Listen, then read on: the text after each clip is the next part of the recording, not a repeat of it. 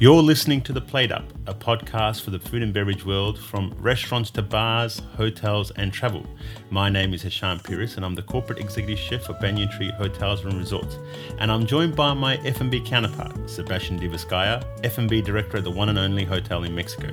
And over the next hour, we are hoping to tackle some of the hottest topics in F&B, share some stories, go through our process, talk about the lessons we've learned, and how to untangle some of the complexities in this industry.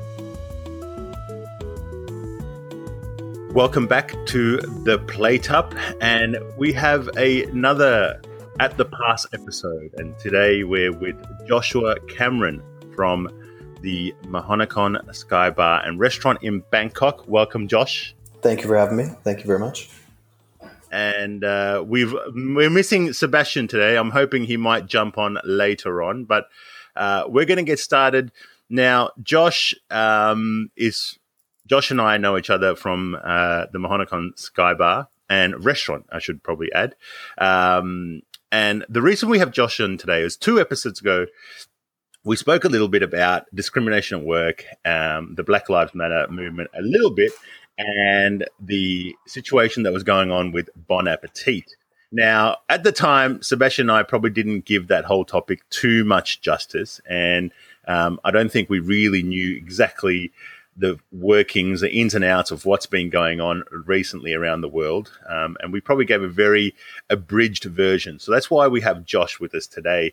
Uh, Josh, why don't you give us a little background history about yourself, please? Oh, right. Uh, I am an American chef. Uh, I started working in restaurants when I was 12, or I, I decided I want to be a chef when I was 12, started working in restaurants when I was 13. And I've done everything from fine dining to casual to opening restaurants to consulting to I was on tour for J. Cole to I mean I've I've, I've done a lot of it and uh, most recently I am now in Bangkok and the chef of the Mahanakhon Bangkok Sky Bar which is the restaurant on the top floor of the tallest building in Thailand which is pretty cool and a, a pretty cool view from there so that's, that's yeah. correct that's great what's where are you from in the states uh, from uh, well, basically raised in Delaware, which is the third smallest state, really tiny, East Coast, Mid Atlantic. Yeah. And, and, how did cooking find you, or how did you find cooking? Um, well, it's funny. I actually know the moment that it happened. So, growing up, we were incredibly poor. Like, uh, my dad was a dirty hippie. My mom was 19 when she had my oldest brother. Like, it was it was just one of those things. And so, like for us, you know, we didn't have a lot of money, but and so food it was never scarce, but at the same yeah. time, it was never anything more than fuel. Like it, we never went out. We never, you know, it, it was just you, you, you put it in yourself to keep going, like that type of thing. And uh, I remember it was actually I was at a friend's house and we were watching, you know, Maryland Public Television or whatever it was, and there was a cooking show and it was called Dessert Circus with Jacques Torres. And it was, you know, he was doing all these sculptures out of chocolate and he was doing like the Eiffel Tower and all these things. And it was the first time I ever saw that food could be art. Food could be whimsy. Food could be beautiful. And it just completely opened my eyes. I, I had no idea that that existed. And I remember my, my mom was actually coming and picking me up. And I ran out into the living room and I was like, I want to be a chef. And she was like, oh, okay, cool. You're 12. Go run and play. You know, like that type of thing. But, but it was always one of those that they were really supportive. You know, I kept at it. I was like, you know, I want to be a chef. I want to be a chef. And they're like, that's fine. If you want to do it, get a job in a kitchen if you like it, keep going. If you don't, no big deal. Like you're young, whatever, you know, things change. And I had a friend who, and so I, I, didn't start out cooking, I started out dishwashing. And legally, you can't work until you're 14 in the States, but I lied about my age. And my friend's godfather had a restaurant. And so he got me a job dishwashing. And the second I went, it was just like, fire and knives and loud music and these guys were like rock stars and I was hooked. I was instantly hooked and I was like, yes, this is what I want to do. And still, it's what I want to do. So, you know, 21 years later. Gosh, am I correct in understanding your brother's also a chef? Yeah. So it's funny enough. Um, no, he, he's, he's, yeah, yeah, okay. Because so I'm, I'm, sure, yeah yeah, and I'm thinking, hang on, I hope I got this story right. Yeah, yeah. So um, it, it's really funny. The the my first memory of meeting Chandler is we were opening my brother's restaurant, Amuse, brand new restaurant. Um, you know, sorry, let me just pause you there. Mm-hmm. Chandler, Chandler surname Chandler, Chandler Schultz, Schultz, yeah, from about three episodes ago when we spoke to Chandler. So that's the Chandler we're speaking mm-hmm. So back to you, Josh. Yeah. So um, yeah. So we our, you know, I, I moved from California and helped him open this restaurant. And my introduction to Chandler was uh, him on his hands and knees, grouting the floor, like cleaning grout off the floor with a toothbrush, like like that type of thing. And you told us that story, by the way. yeah, no. The fun, the funniest thing though is that um, so my brother knew this guy named Travis, who well he knew his he knew Travis's dad, and his dad was a big fan of my brother's food, and he was like, "Can my son get a job with you?" And Travis was friends with Chandler, and so Travis actually brought Chandler down from Mechanicsburg, and they were like, "We're going to open this new place." And Travis was a complete wreck. Like he was horrible. He got fired within like you know like a month and a half, that type of thing. But the best thing he ever did was he brought Chandler. okay, and, yeah, okay. Yeah. So that's that's how that. So happened. your brother won the James Beard Award. No, he, he was he was nominated. Yeah, so so Okay. yeah, he was nominated three times. Um, I mean, that's still a, that's still a, an achievement. that's yeah, that's still huge. Yeah, yeah, it's still a Yeah. really big thing. So we we opened up the restaurant, and about seven months later, uh, he got nominated for Rising Star Chef, and then uh, two two years after the next years, he got uh, Best Mid Atlantic Chef nominations. So And has he has he ever been an influence in your cooking, or is he someone you looked up to at any point? Well, no, the funniest thing is, is we took completely different routes. So I, you know, as soon as I could, I graduated high school and then I went up to culinary school up in Hyde Park, New York. And then I did the whole route where I did like fine dining and this and that. And, you know, kind of jumped from restaurant to restaurant to keep learning stuff. Whereas he went to the restaurant school in Philadelphia and then he went back down to Rehoboth Beach, Delaware, and he worked at this one restaurant where he was a line cook and he worked his way up to being the chef, to being, you know, best chef in Delaware, all this stuff at the same restaurant. He worked at the same restaurant for like nine years, which is incredible because I did the exact opposite. And but even funnier is that throughout the entire time, our styles were very parallel.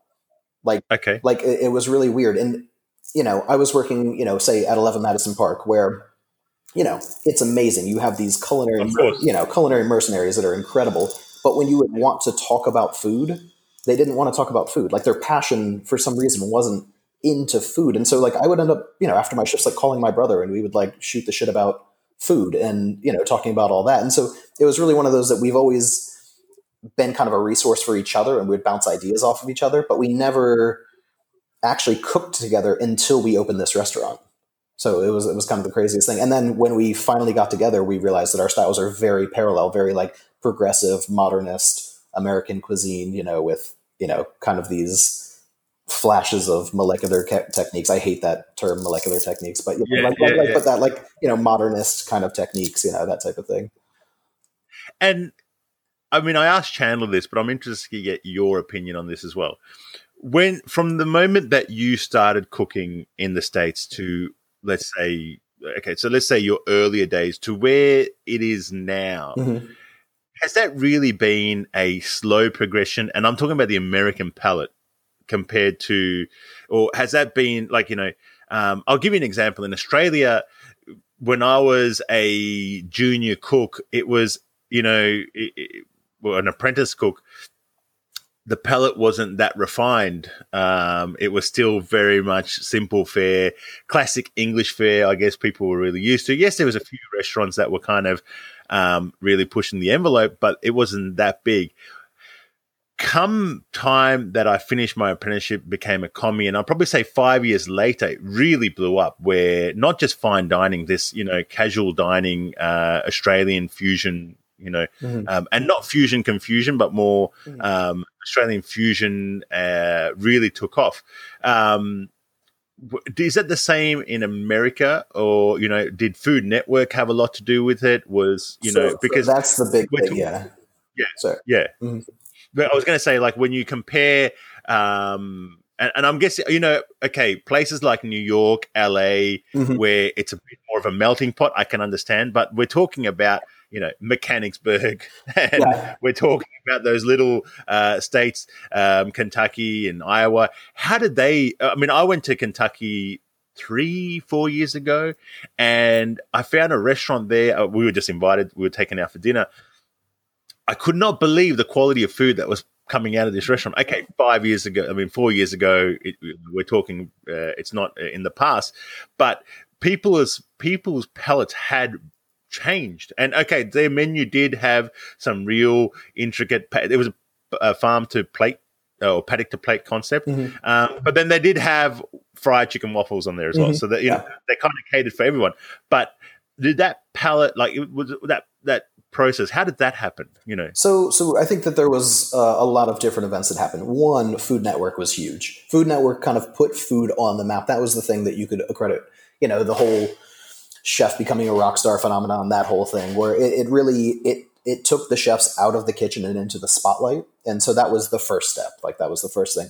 And then I'd say that and, and sorry, who who which chefs were they? Like, who- It was, was it the? I mean, I'm, the early ones, it was like like uh, Mario Batali and Emeril Lagasse. Emeril was like the, the hard hitter, you know, back in the day. Even though it's funny because he's been relegated to best, basically nothing now. But um, exactly. Yeah. yeah, you know, the Bobby Flays, you know, that that whole thing. Um, even early Iron Chef that they showed the Japanese episodes, you know, dubbed, Exactly. in, dubbed in English, and that was like, oh my god, this is amazing. There's a cooking competition, like this is incredible. Whereas like now there were a dime a dozen, but that was the first, you know, that was that was the thing, and it was the most amazing thing we'd ever seen. But I'd say the like the proliferation of fine dining or like more upscale dining throughout the states, even in small towns and stuff like that. Um, probably about 10, 10 years ago, eight years ago, if you're talking about like heavy hitters dispersing throughout America, it got to this point where New York and Brooklyn are so expensive. San Francisco is so expensive that all these amazing chefs were like, I don't need to stay in these places anymore. I can go in my, you know, where I'm from in, you know, Minnesota. I can go to Kentucky. I can go wherever, and I can bring this amazing food to these places because now there's an audience for it. We've we've come to a point where there is an actual audience that is willing to spend the money. They have the knowledge about the products, you know, that type of thing. Where it, it, it they're actually it became a point where there was also demand and no supply, you know, so it could spread throughout the states. And I'm guessing the states being lucky in the way that you find those artisans, artisanal producers, Mhm. farmers, where produce can be found that can't be found everywhere. So um, I guess that's one of the lucks as well. You know, you you've got that luxury to fall back on as well. Yeah, even even in the small state of Delaware, which is like it's still very meat and potatoes. You know, it's it's not very refined at all. Even you know in Rehoboth Beach, which is one of the more progressive places in the state, you still have tons of chain restaurants and you know that type of thing. But you know, it was still one of those things where people would still come out to, and they're they're starting to come out to nicer dinners, and it's it's it was a thing where it was just the special occasion restaurant, the nice restaurants, and now it's starting to be more of a it's a Tuesday, we just want a nice glass of wine and you know some you know nice canapes or whatever it is, you know, and, and let's Yeah. let's go to this place and eat. So it's not only special occasions anymore. Now it's, it's actually becoming a thing. Yeah. Now, food is something that brings people together, but right now around the world, uh, a lot of people, well, people have been uh, coming together for a different cause, and I know it's a cause that you're quite passionate about and you know a lot about. Um, what's currently going on back home for you guys? Um, I mean, madness, absolute madness. Yeah, I know. Yeah, I mean, I mean, Well, let's let's not worry about the COVID part. Let's. I mean, not that we worry about it. I know we know that. What about? Let's let's yeah. Let's let's talk about the other serious point of. Um, Yeah, I mean, I mean, it's we're we're it's the the Black Lives Matter movement that's happening, but it's it's very divided politically right now, and but yeah, I'd, I'd say the the main talking point of why it's divided is you know Black Lives Matter, and then Trump further dividing things with the Black Lives Matter movement. But Yep, yep, yep. I guess that's yeah. That's that's not helping the cause at all. yeah, Um, where where does this? I mean, okay, we know the George the George Floyd uh, incident is probably the trigger to what's happened. Mhm. let's go back to w- where this has been coming from. What, you know, what's the history and what's Mhm. what's been going on all this time, and what is that that uh, people don't understand? You know, and and let's talk and um, you know, and uh, what I'd like you to do is educate those of us who are not Americans Mhm. and don't exactly understand. Well, they understand the philosophy, Mhm. but without having lived in the country, without having seen it yourself, and maybe and, and let, let, let me just explain. Josh is a white male, Yeah. so yeah. I, I, I would like to also state that that this is I, I am probably the least qualified, furthest from you know from Yeah. talking about this in terms of personal experience, but I I do feel very passionate about it, and um, yeah. So this I can only speak from my my limited point of view and the research that I've done, and you know, but so so basically, you have to take it back to the beginning, like you know, black people and people of color have not had a fair shake in America ever since they were not Americans, since they were stolen in the 1500s from Africa. So, Yep. you know, 12 million Africans were ripped from their villages, stolen from their lands, and brought over to help amass white wealth, you know, for 320 years, that type of thing. So, you know, the 13th Amendment was ratified in 1865. And then it, it's really one of those things that even after 1865, um, they were still kind of importing slaves into America because they didn't actually tell. That's the whole Juneteenth thing. So Juneteenth is they read off in Texas. It was it was the last slaves that were freed because they didn't actually read the 13th Amendment to the slaves until two years after it was ratified. So Sorry. So can you say? So I did not even know that Yes. actually. So okay, so I for some reason thought Juneteenth. eh, See, that just shows you my ignorance and how much I know about the this topic. is this is I- this isn't I this is even Americans. A lot of people don't Yeah, know this I- stuff. I mean, I, I mean, I know you can't see my mouth because I've got this mic, but I actually had my mouth open just then. I always thought it was something to do with the Tulsa issue, uh, the- not issue, Tulsa incident back uh, when they had that little, not little, that um, uh, yeah, the massacre, basically. Yeah. attack, the massacre, Yeah. the attack.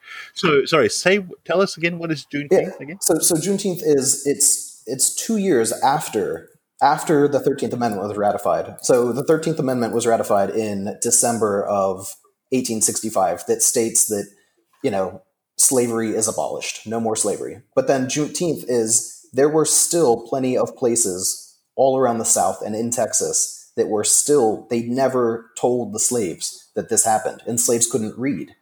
So they just kept working them. They just kept them on their plantations and, and you know making them work. And then Juneteenth was the last basically plantation in Texas where somebody finally read the Thirteenth Amendment to the slaves, and they were like, "Wait, why are we still doing this?" And so that was you know the basically the end of actual slavery So, this is after the Civil War.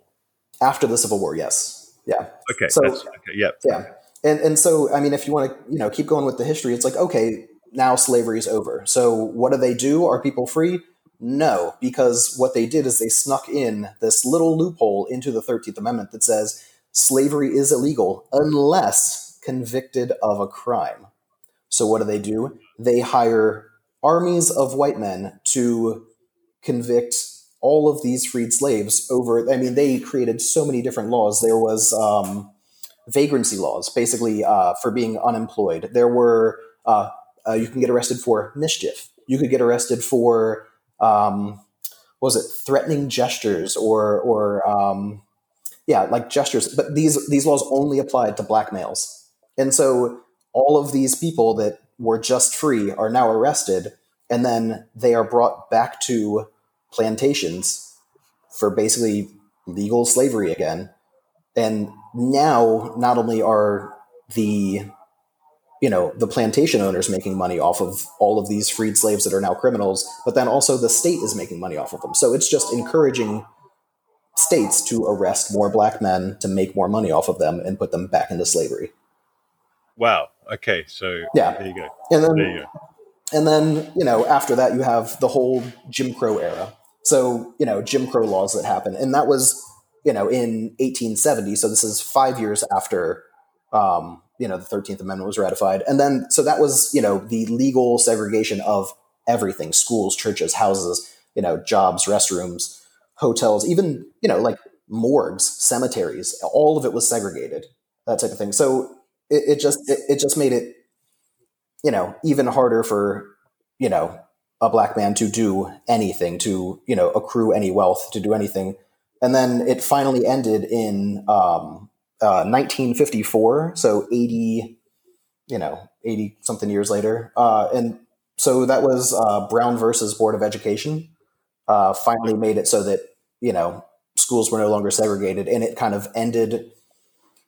I don't want to say ended the Jim Crow era because uh, after that, the South came out with this thing called the Southern Manifesto, which was the Southern states saying we will do anything that we can to preserve the Jim Crow laws. So, still very deep seated racism, and this is you know this is the 1950s. This is the 1950s and 60s. Okay, You know, uh, people want to say that this is oh, it was so long ago. It was so. It's not. Yeah, yeah, you know, there are people. I mean, two generations ago. Yeah. The the the the girl who was the first, uh, you know, African American student that went to school in a white school. She's like 80 right now. You know what I mean? Yeah. Like like like it's crazy. Like she's still alive. Like this isn't that far in the past, and everybody thinks that it is. And but I mean, so all this happens, but then throughout the entire thing, the the biggest thing that is kind of held down the black community is all the laws regarding housing, because housing is the way to accrue wealth back in the day. Like that, that is it, it was directly correlated. So so you know, wealth you know equals education, education equals more wealth, but there were so many laws saying that you know you you could not buy land as a black person. There there there were these covenants that basically say that you could lose your realtor's license. A realtor could lose their realtor's license if they helped a black family get a house in a white neighborhood. Like you, like it was all the, it was one of these things where they would bring basically everybody into public housing into urban areas where all the factories and stuff were. And then they would shut down the factories and then move them into suburban areas where all the white families were. And then you couldn't move from the urban areas into the suburban areas, so you couldn't actually get a job in all these factories. So that led to the kind of decline in wealth of the black population. I mean, I mean, there are so many things that just kept happening that would just kind of, you know, tie the hands of the black community. That they, they there's just nothing they could do to forward themselves and accrue wealth and accrue you know the same the same rights. And even you know through the civil rights movement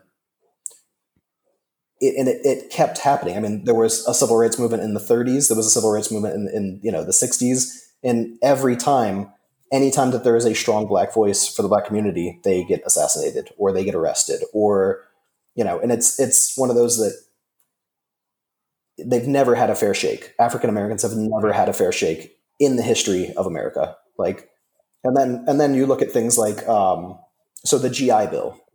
The GI Bill was for uh, World War II vets. That when they came back, they were given, you know, there were all these housing opportunities where you can, you know, buy a house and you have either low or no interest, uh, you know, federal mortgages and stuff like that.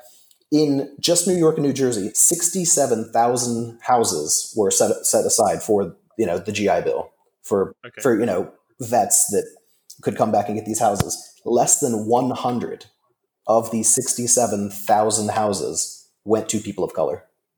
Less than oh, 100. Okay. Wow. So, so it's one of those, yeah, yeah. you know, it's, it, it's just, it's basically our government has been passing law after law after law that just, you know, hinders any, any sort of progress that, that, that doesn't make it possible for, you know, an African American to get ahead at all. Like it's, it's, it's, it's, it's a tough one. Yeah. Yeah, yeah, I, I can now. I mean, I, I guess that really gives a better picture of what's been going on because I think, um, eh, eh, yeah, there's, also so much more, you know, the, yeah, yeah, yeah. You know, but, the abbreviation. But I think I think you need to understand the history, and I think um, a lot of us are very quick to or you know kind of say well that's in the past or eh, you know have, have that kind of uh, mentality and i think that's the important I, I, think if you don't know the history and where things stem from, mm-hmm. you can't really kind of make an opinion on something that's just happened in the last five years. And um, and I, I think that kind of gives a lot of people an understanding of what's been going on in the states and in in around the world, mm-hmm. uh, and, and really gives you a picture of why that this is you know that that it's boiled over to what it is now and where the anger comes from because like I, I didn't even know some of the I mean of course I mean I, I am bit of and and what worries me is okay me not knowing these things it, it's kind of acceptable if you're not an American and you you're far away from it. But I think it, and like you said and I, and I 100% agree I'm pretty certain Americans don't know Well, this either. the- worst part is is this is all from research that I've been doing recently. Like all these people talk about, oh, I'm woke. No, nobody. is Yeah, yeah, yeah, yeah, yeah. Like I'm, I, I feel like I've been like, you know, an ally for life, but it's one of those things that I'm just now starting to find all of this stuff out. Like it, really is one of those things that this is not taught in history class. When you know any textbook has been completely whitewashed. So Yeah, all the yeah. like you know the the the, the Tulsa massacre, you know, um, all, all the all these different things. I didn't know about any of this stuff until I started, you know, digging. And then as soon as you you know you see one thing, you're like, wait, and then this happened, and then this happened, and it really is this rabbit hole of like, how have I been so oblivious for so long? And it's really easy to just like not do the homework and not care and be like, hey, it didn't affect me. And I, I think that that's one of the biggest issues right now and of everything that's happening in America is that there's this attitude of if it's not directly affecting me, it doesn't exist. Know, And that's I will- COVID. That's I can 100% agree with that. yeah. Yep. Like that's that's with everything. And and so it really is one of those things that no, not a lot of people know this stuff because they don't choose to seek out this stuff or even when they're told it, they're like, "Oh, okay." And and, and it's not, you know, but but it's like this has been the reality for hundreds and hundreds of years, you know, but but it's just do we choose to acknowledge it? Do we choose to actually care? And like I think that's that's where the crossroad is. I think the problem is people are too quick to ignore it as that happened in a time Yeah. when things were different and go, well, that's in the past. Mhm. Why are we dwelling on the past? But, you know, um, I mean, my wife is Russian, and, you know, there's something that they do every year, which, you know, they do this victory parade Mhm. and where they, uh, where the Russians walk down, um, their main roads with pictures of the ones people that lost they lost in World War II. Mhm. They lost like 12 million people Yeah. or something like that, right? And you kind of see, uh, you know, at the start, I used to go, "Why are they doing this?" I mean, this has happened. It's, but now I look back and go, "Geez, it's good they still remember that. They don't forget that." And and I guess it, it just shows some cultures still hold on to the past, and I think it's important to hold on to the past because sometimes you need to understand, you know, you need to know the past so those things don't happen again. Mhm. Um, and unfortunately, in this era, uh, people are too quick to um, to kind of say, "Well, it happened in the past. It was a it was a different time. You know, it you know that's not how I feel about it now. But you know, what can we do about it? But I think you have to know those things. And and you know, as much as I say, well, Americans should know enough about their Black history and things like that. I don't think I know everything about Australian Aboriginal history as well. You know, I know a little bit about it, um, but there's plenty of atrocities with, you know, the stolen generation and um, and you know uh, Aboriginals being uh, locked up and things like that, which I also don't know enough enough about, and I think that's uh, an important case. Mhm. Um, think if we now bring that back to our industry, Mhm.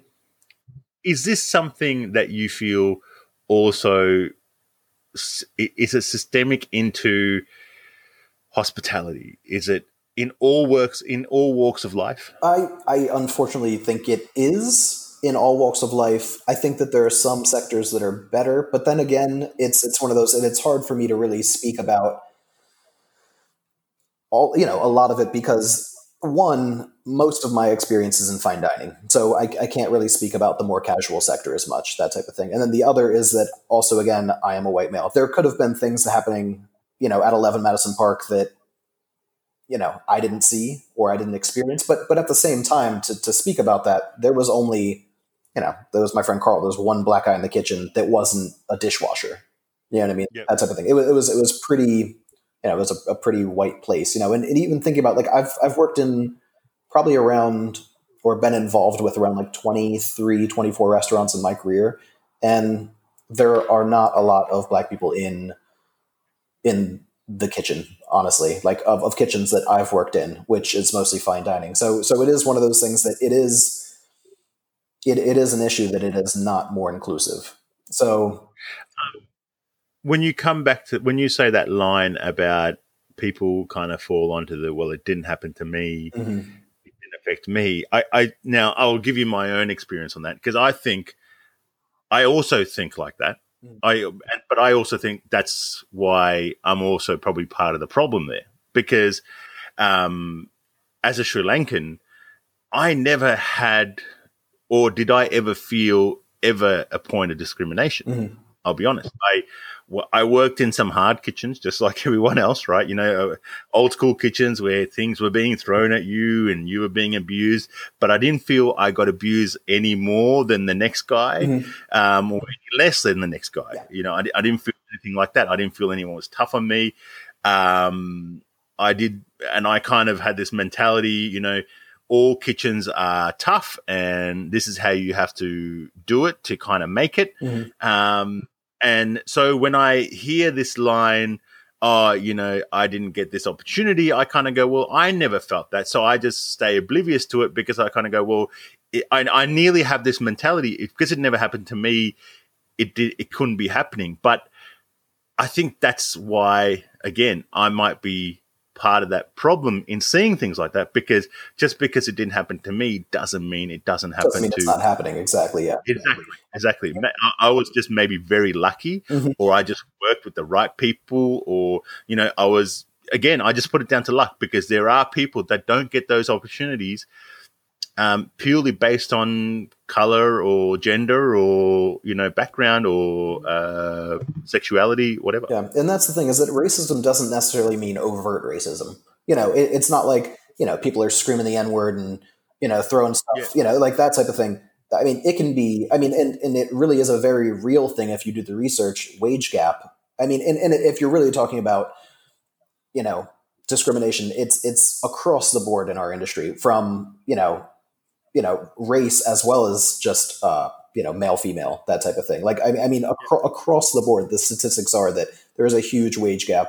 And then also just opportunity you know white males are there, i mean they lead 44% of kitchens in america like that type of thing. And and that's you know i mean we are not the majority of, yep. of of people but we are the majority holding the positions that type of thing. So so there really is a huge disparity and so there there is definitely, you know, discrimination within our industry. And, and, and they really actually say that it is one of the largest um, wage gaps of any industry in America is in the restaurant industry. Yeah. Okay.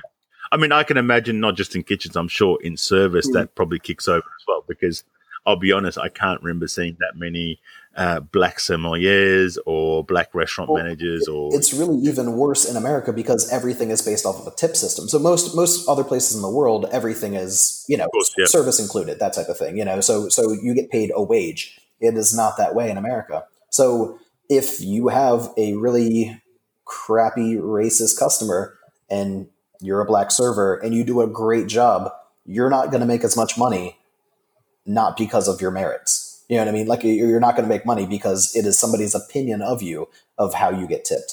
So, you know, you're even at more of a disadvantage in, in the, the front of house arena because, you know, it, it's going off of, of, of looks, off of assumptions, that type of thing. Whereas in the kitchen, you know, at least the, the restaurant is the one that controls your wage and hopefully they're doing a good job at that, you know? So, and then if you think about Somms, um, I don't know if you've heard recently, you know, the movie Somm that that made made sommeliers famous. You know, the whole one. It goes through the whole saga of going through and getting your um, your master somm. Yes. Yeah. So Brian McClintic, one of the stars of that, he just yeah. recently announced that he is resigning from the Court of Master Somms and that he is no longer going to be a part of the association because they they refuse to be vocal about the Black Lives Matter issue and that they you know, he, he's brought it up with them and said, do you support this? And they, as a whole, as a unified body, do not support it. And so he was like, I, you know, I need to walk my walk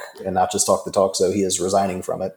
And it, and it really is one of those things that in, especially I feel like the wine world, there is even less diversity. It is, it, it's yeah, pretty whitewashed. Yeah. yeah. yeah. Um, is there black, indigenous, and people of color applying for these jobs though? Or have they just said, well, this is, we've never got a chance in this? You know, it, I, mean, I'm not expecting you to know exactly, yeah, but from your own experience. Yeah, like I mean, I mean, it's one of those that of restaurants that I've Oh, and, and so okay. The other thing to also state is that um, the Latino population is heavily, heavily represented in America in kitchens. So Yep. it's it's it's honestly more discriminatory towards you know African Americans than it is Latinos because I, I don't know. That, I mean, if you go to any kitchen in New York, it's I'd say fifty percent Latino, honestly, maybe even more. Okay. Like it's you know that type of thing. But in terms of African Americans in these positions, not a lot of them. And I, I don't know if it's that they're not applying or not because I'm not part of that process. I don't I don't honestly know. So Yeah, yeah. yeah. um, s- But then again, you're not going to apply for somewhere you're not welcome. and, and that's the other thing is is that there's you know I, I think Grant Achatz of Alinea he he was talking about he was looking around one day and he was like wait I have one black guy in my kitchen. And he walked up to him and he was like why like why are you the only black guy in this kitchen?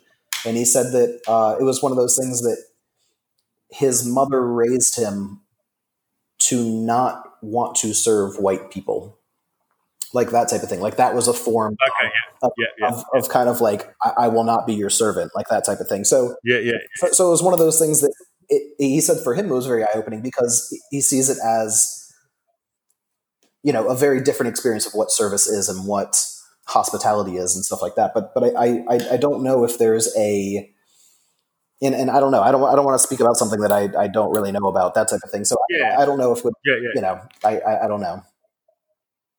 I mean, I, I think one of the other problems is that even if you go to the Food Network, Mhm. right? Let's go back to Yeah. the Food Network. If you look at the black chefs that are on there, they all kind of all fall under that whole barbecue, you know, Mhm. um, like you know, Jamaican background. Um, there is that guy. Is it Magnus Magnus Samuelsson or something? Um, I can't think of his name.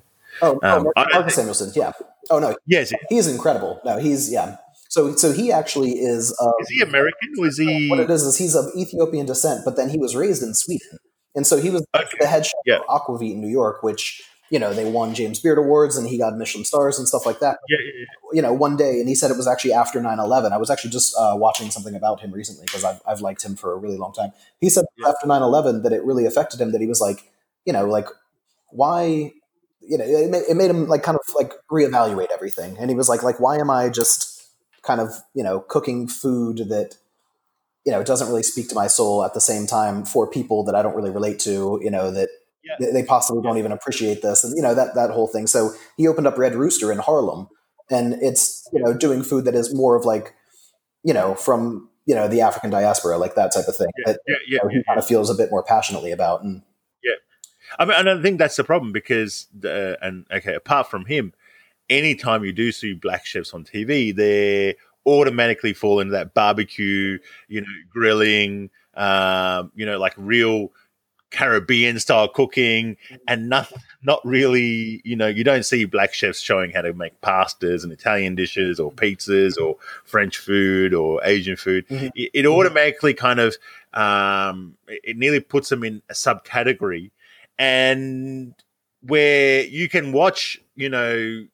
an Asian chef go to Scotland and show how to grill lamb chops and you know do things like that. Mhm. Um, and I kind of think, you know, so yeah, it's it's not the most, you know, it's not the most inviting industry. Or saying, you know, they, they kind of say, well, if you're a black chef, you have to kind of be you fall under this. fall in this, yeah, exactly, You yeah. If you're a Latino chef, you need to be showing how to make tacos, and you know, you, you need to kind of automatically fall into that category, and not, Mhm. you know, we don't want to see Latino chefs cooking French food because Yeah. that's not. But then you talk about the cultural appro- the cultural appropriation of other cuisines with white people, and there's never really. Which I honestly, I, I, I don't really have an issue with. You know, a white guy cooking Vietnamese food. If that's something that if No. he, he lived in No, no. Vietnam and he's super passionate about it, and, Yeah, you know, that, Yeah, yeah, you know, but but there is there is that conversation as well about you know cultural appropriation and you know that. Yeah, yeah, yeah, yeah, So- yeah, yeah. I mean, look, uh, I mean, let's let's not forget in Thailand, um, who's the guy that does uh, who's that famous David Thompson? the Australian David Thompson. I mean, he's one of the number one Thai cooking chefs. Yeah. He's Australian Mhm. and he's he's white Australian. So you know, um, you do have a situation like that, but then also you don't want to necessarily watch, you know. Martha Stewart cooking a Thai green curry and showing people. yeah, there's that as well. or, or, or, or Guy Fieri Yeah. showing people how to make a Thai green curry Yeah. in the middle of Texas, you know, yeah. I don't know, like cow's milk or something. I, think it's one of those things that you have to do a cuisine justice. You have to know about it. You have to know it through and through, and you have to know, you know, the foundation and the base. And and, and then if you want to do riffs and stuff like that, then you can do it. I mean, but I think that's with anything. That's you know not just with you know doing you know another culture's food, but but I, I think it's one of those that you really have to. You, you should respect it. You know. But then in saying that, and I'll play devil's advocate Yeah, here because a part of me believe this. I do believe if Guy Fieri does a green curry and his base has an attempt at making this, let's call it the Guy Fieri version of a green curry. right? So I like, can't imagine like anywhere curry donkey sauce and like you know like exactly right. Yeah, yeah, yeah. some- Right, exactly right. At least now those people are a little bit more educated on Thai cuisine. Yeah. you know, Yeah, it probably isn't going to be anywhere near Mhm. what it's supposed to be. yeah. Um, but at least they're now a little bit educated on what you know. If he calls it Thai green donkey sauce, right? Yeah. You know, at least these people might like, hey, I like these. You know, the corianders and Yeah. and who knows. He's probably putting ketchup in there as well, right? Possibly. Yeah. but at least they're kind of starting to start to see different ingredients that they don't generally see every day. So, um, but talking about uh, chefs not inclusive, I, I sent you guys an article, and this is my other favorite group of people. What I like to always pick on, which is the Michelin group, Oh, Michelin. There's there's such a love hate thing with Michelin. Honestly. isn't there? Isn't there? I mean, I found that article that says just six percent of head chefs across the 165 top restaurants, top restaurants are from Black or South Asian background. Yeah. in the Michelin star. I mean, but Michelin is skewed for many reasons. They also favor mostly just French-based restaurants as well, which you know makes it even harder because that's not always what you know Latin Americans or Asians or you know African Americans, So, you know anybody are. the James Beard Award is for all types of cuisine, or do you find that also?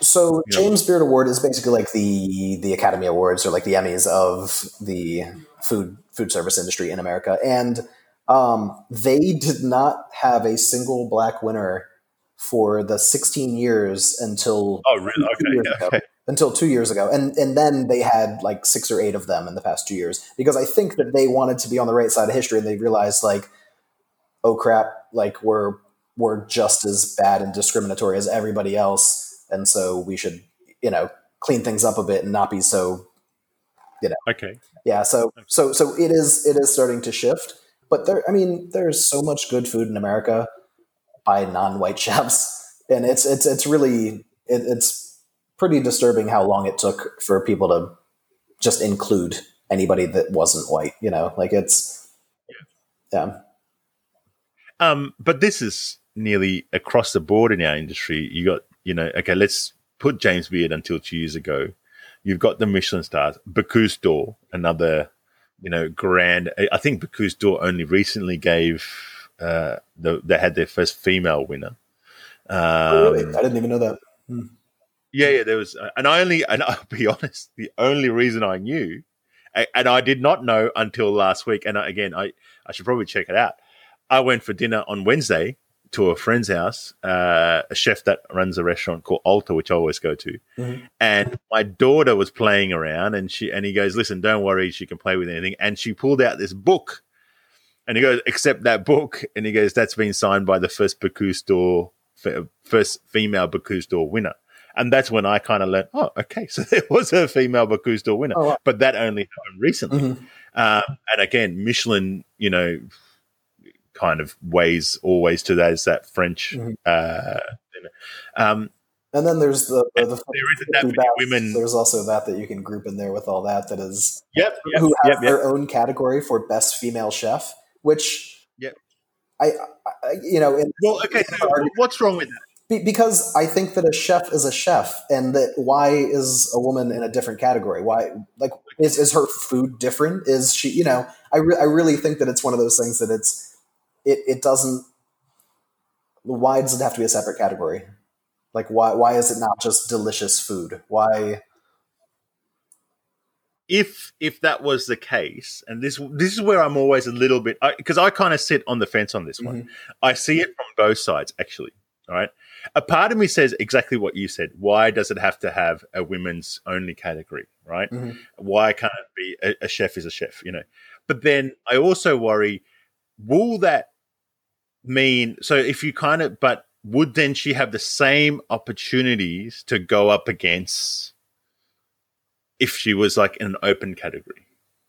Yeah, I mean, if you talk to, I mean, I've, I've listened to, you know, I've, I've met Dominique Crenn, I've, I've talked to Emma Penton. Um, if, if you talk to these winners of this thing, they find it offensive. They, they consider themselves chefs, not women chefs. They're chefs. Yes. They work just as hard. They, Yep.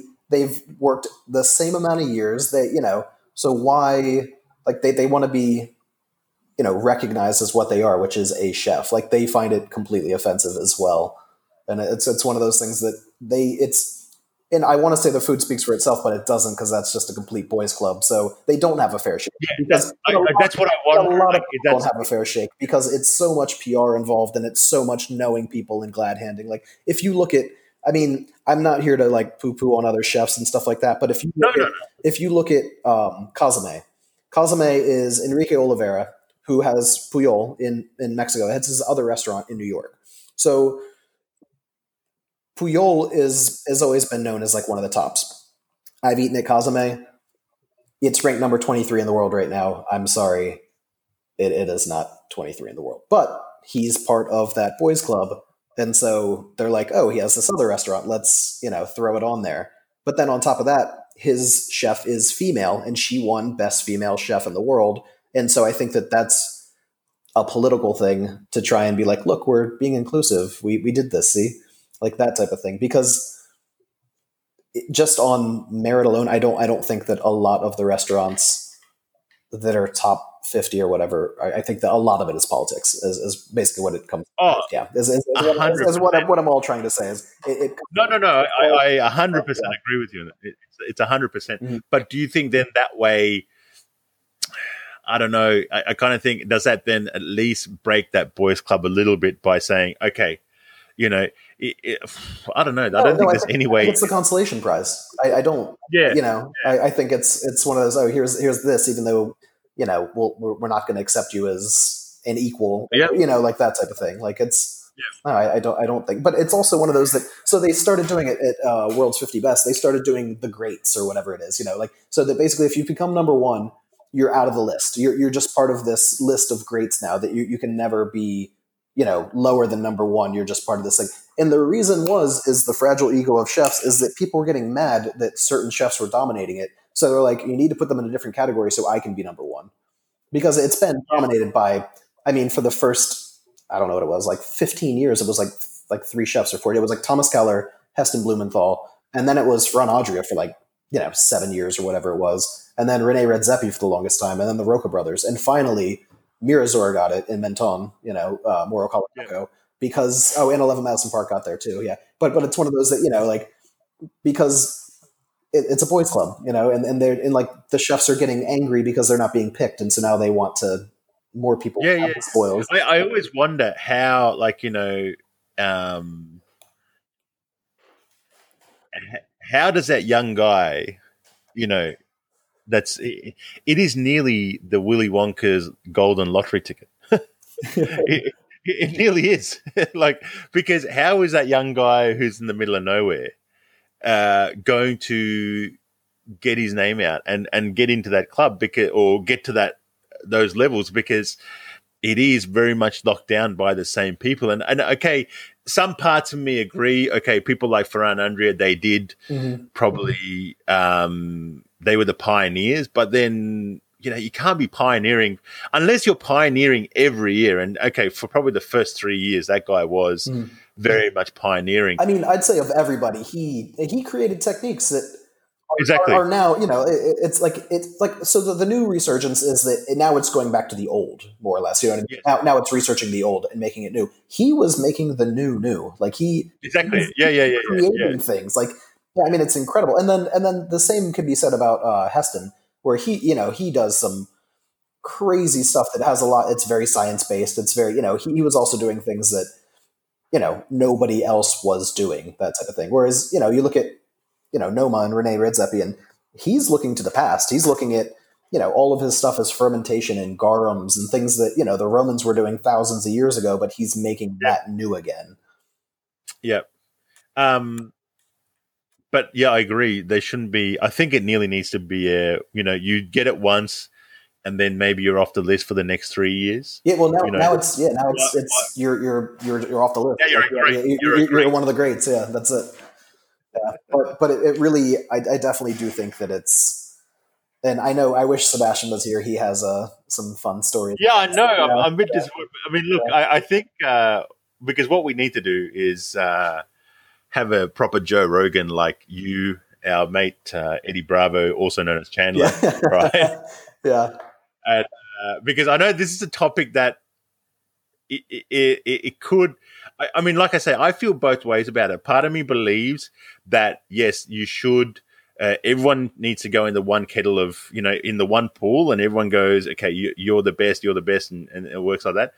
But another p- part of me worries that if you don't do that, then people get missed out. So then, yes, you're right. If you do have the best black chef, if you have the best female chef, if you have the best Asian chef, right, mm-hmm. then you're right. It is a consolation prize, and and it doesn't matter how good it is. Um, it nearly becomes, and, and, you know what I always refer back to um, when Serena Williams they made that comment. Oh, Serena Williams is number one in the world, but she would be number 200 in the men's, right? Mm-hmm. Which is just a nonsensical comment, right? Yeah. because like it just takes away. You just took someone who's the best yeah. in their field, like right? The most dominant athlete of any sport of any era exactly, ever, right? and then reduced her down to like, nah, you know, yeah, yeah, like, yeah. I mean, you're good, but you know, yeah, but you know, if you're in our club, then you'd be 200. And I kind of go, like, I couldn't believe, like, and it was like nearly like a throwaway comment. But when I heard that, I was like man, that's a terrible comment. Like it There's just so many of those though. Honestly, where they, are just they just knock. I think McEnroe made that comment too. I wouldn't be surprised you know? about that. Yeah. and, and, I just kind of go, geez, it really, and and you can't just go with, oh, but I'm just stating the facts. Yeah, but you, she's also not a male. Like you can't. Like, you know, and, and, you can't put her in yeah. category. And, and I do feel like it's one of those things that there is a reason there are like men's competitions and women's competitions. When it comes to physical things, that that's just physiology. That, yeah. but you know, something like cooking, there is nothing that is no, making a, a, limiting factor in cooking. There nothing yeah. at all. You know, from a male absolutely zero, absolutely zero. And and I must say, like, it's something um, I always made it a bit of a mission of mine um, that I always trying to find female chefs because I always Absolutely. felt there was less female chefs in our industry, and unfortunately, if it, I mean, I hate to say it, but it's a much harder path for a female chef through kitchen, purely because, because of the males. Exactly, exactly. It's, like, it's, it's because it's not it's not because of the physical demands of the job. No, because no, because, yeah, yeah. the males literally make it a you know it, the, it's just a you know they make it a very toxic environment which well, is very male but, but friendly thing, though is they do if the chef allows it because exactly yep, because yep. it's one of those things that i love hiring female chefs because honestly like if you have an all male kitchen there is just too much testosterone too much like dick swinging too much and as soon as you put a female chef in there hopefully if you know depending on you know the people that you have it, it calms the group down a bit. You know what i mean? Like it, yeah, it, yeah. it, levels them out because they don't want to look like a dickhead in front of you know a woman that type of thing. So but it's also one of those that if you look at places like manresa so david kinch michelin three star restaurant in los gatos california at one okay. point his entire kitchen was female. His entire kitchen of the michelin three star and like he's he's and like he's he's gone back to you know a bit more you know mixed settings but he said it was the most pleasant work environment I've ever had in my entire life. It was like, it's, you know it's filled with respect and it's not just macho testosterone all over the place. You know, it's just like everybody being professional, putting their head down, doing their job, and being pleasant and getting on with it. And yeah. it's like that's that's he's amazing. a pretty chilled like, out dude. Uh, you know, yeah, he, he, really is. Yeah, he's yeah, yeah he's amazing.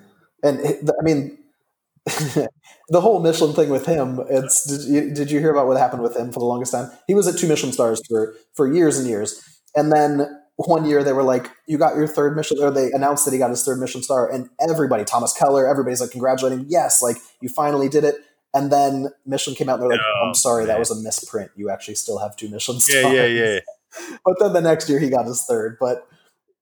But, yeah, but it was like, oh, you're killing us here because I think of, oh, really? of all the places in the states, his is one of the best restaurants. Honestly, the stuff that he's doing is incredible. Yeah, and I actually I spoke to him one time um, at it was at a restaurant that I was working at, um, and I was like, so you know, can I stage at your restaurant? And he said that there is it's a minimum six month stage, and there is a really? nine month waiting list for a six month stage. Because, I, I, but I mean, yes, even when I've like, seen him on TV, yeah, I was like, yeah, every- he comes across like the kind of guy you'd want to work for. Not because he like, I mean, forget the yeah. talent side of things. You just kind of go, that would be such a nice environment to work in.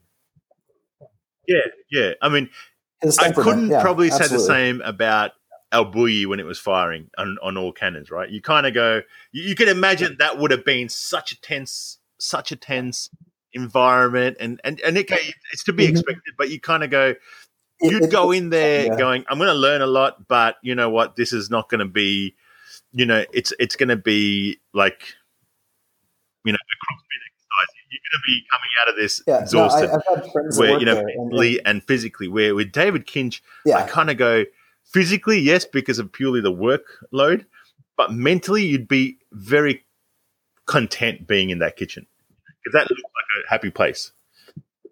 Mm-hmm. Well, I, I think the big thing, and, and if you talk to anybody who's ever worked, actually like worked at Noma, they say it is the most toxic place you could ever work. They've turned it into this like very militant, like you know, like like really cutthroat kind of place where like there are people that mess up people's mise en place because they're trying to get ahead. Like it, it really is.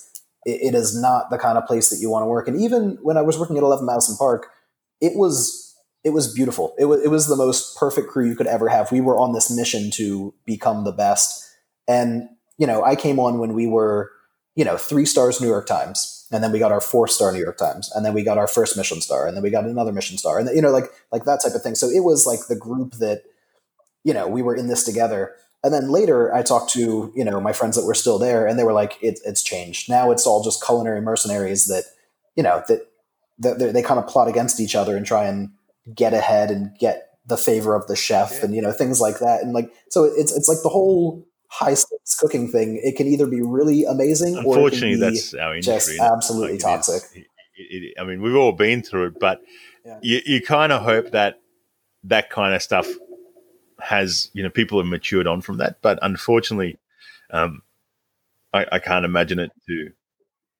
Oh, yeah. I feel like it is getting better, though. I, I, feel like it's one of those things, and yeah, at least in America, because I think that people are wising up to the fact that you don't really have to put up with this abuse anymore. That there are enough places that, and, and it is it is one of those things that you do put up with things to a certain extent, and you're like, you know, yeah, I have to do this because I know that in the end this is going to make me better.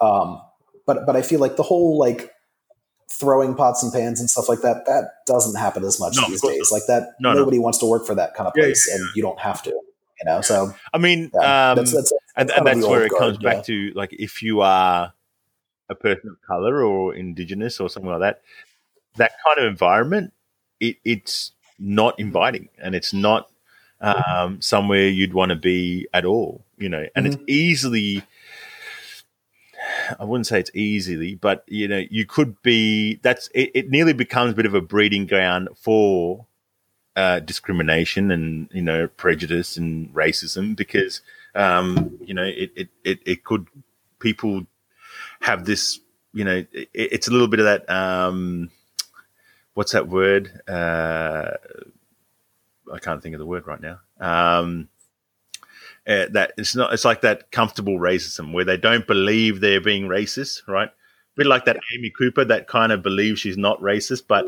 you know she can easily fall back on. Oh man, the amount of people these days that are exactly, outing themselves exactly. and then saying, "Oh no, but I'm not racist," and it's like, yeah, no, you're yeah, yeah. clearly a racist. You just don't realize what you're doing. And some of them yeah. absolutely do realize what they're doing is racist, but they just don't get fired, you know, because they're just I trash. Mean, look, but, you know. it's a, it's a very tough yeah. topic, no, I mean, and I think it's a topic that's very relevant nowadays, and people just don't really.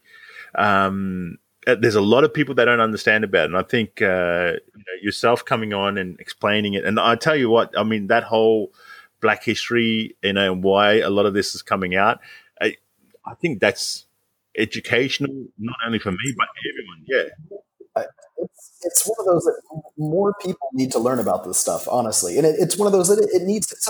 I, I just had this conversation recently about somebody because they were trying to argue their ignorance, and they tried to compare it to Germany. And they were like, "Oh, are is there an uprising of Jews going against the the Germans?" And it's like, like, do you know what Germany did to try and right the wrongs of the Holocaust? Like, it's insane. Like, they've paid to date over the past 60 years, they've paid $89 million. Eh, I'm sorry, $89 billion with a B in reparations. They've torn down every single bit of Nazi anything. It's illegal to fly the flag. It's, I mean, they've, they've done everything to try and say they educate their youth about it. I mean, it's in their textbooks. They do everything they can to ensure that not only does everybody know about it, but that it does not happen again, that this is not perpetuated. The states has done nothing like that. You can fly a Confederate yeah. flag. The Confederacy lasted for like five years. And oh, it's my heritage. It's like, no, it's not at all. Like, you're a racist. Like, I'm sorry. There's no argument. There's nothing you can say that you are a racist. If you fly the Confederate flag, like that, that is it. It, you know, and most people don't even realize what the Confederate flag is, you know, like that type of thing. But, you know, you know, people get married on plantations. You know, nobody's getting married in Auschwitz. You know, it, it's one of those that you know, America has done zero steps to right their wrongs. And, you know, Hitler's reign was from 1933 to 1945. That's 12 years. I'm not diminishing, you know, the effect of everything that happened, but it was 12 years. Slavery happened for 320 years. And then 80 years after that was Jim Crow. And like Jim Crow lasted longer after after World War II by nine years. You know, so it's one of those things that you know, like don't don't try and say, oh well, you know, Germany. Yeah, it's like no, yeah, they've they've yeah. done a much better job. America has. It's, America it's uh, nothing. Yeah, the Confederate flag thing. I, am always lost on that. I, I can't. You know, it, it, just really shows a lot of you know how where maturity sits on a lot of people, where they keep on putting this. Oh, but you know, it's not. It's not racist. It's my background. It's my heritage. My grandparents um, I saw a clip of this guy saying, "My my my grand this white guy." He's like, you know, but my grandparents were poor too. You know, that's why he wants to fly the Confederate flag. They, he goes, my grandparents were so poor they couldn't own slaves. He's saying this to a black guy. I'm sitting there going, "What the hell?" Like, you know, it's just, oh man, uh, you know. People only listen to what they want to listen. Unfortunately, yeah, nah, that's the problem. But that's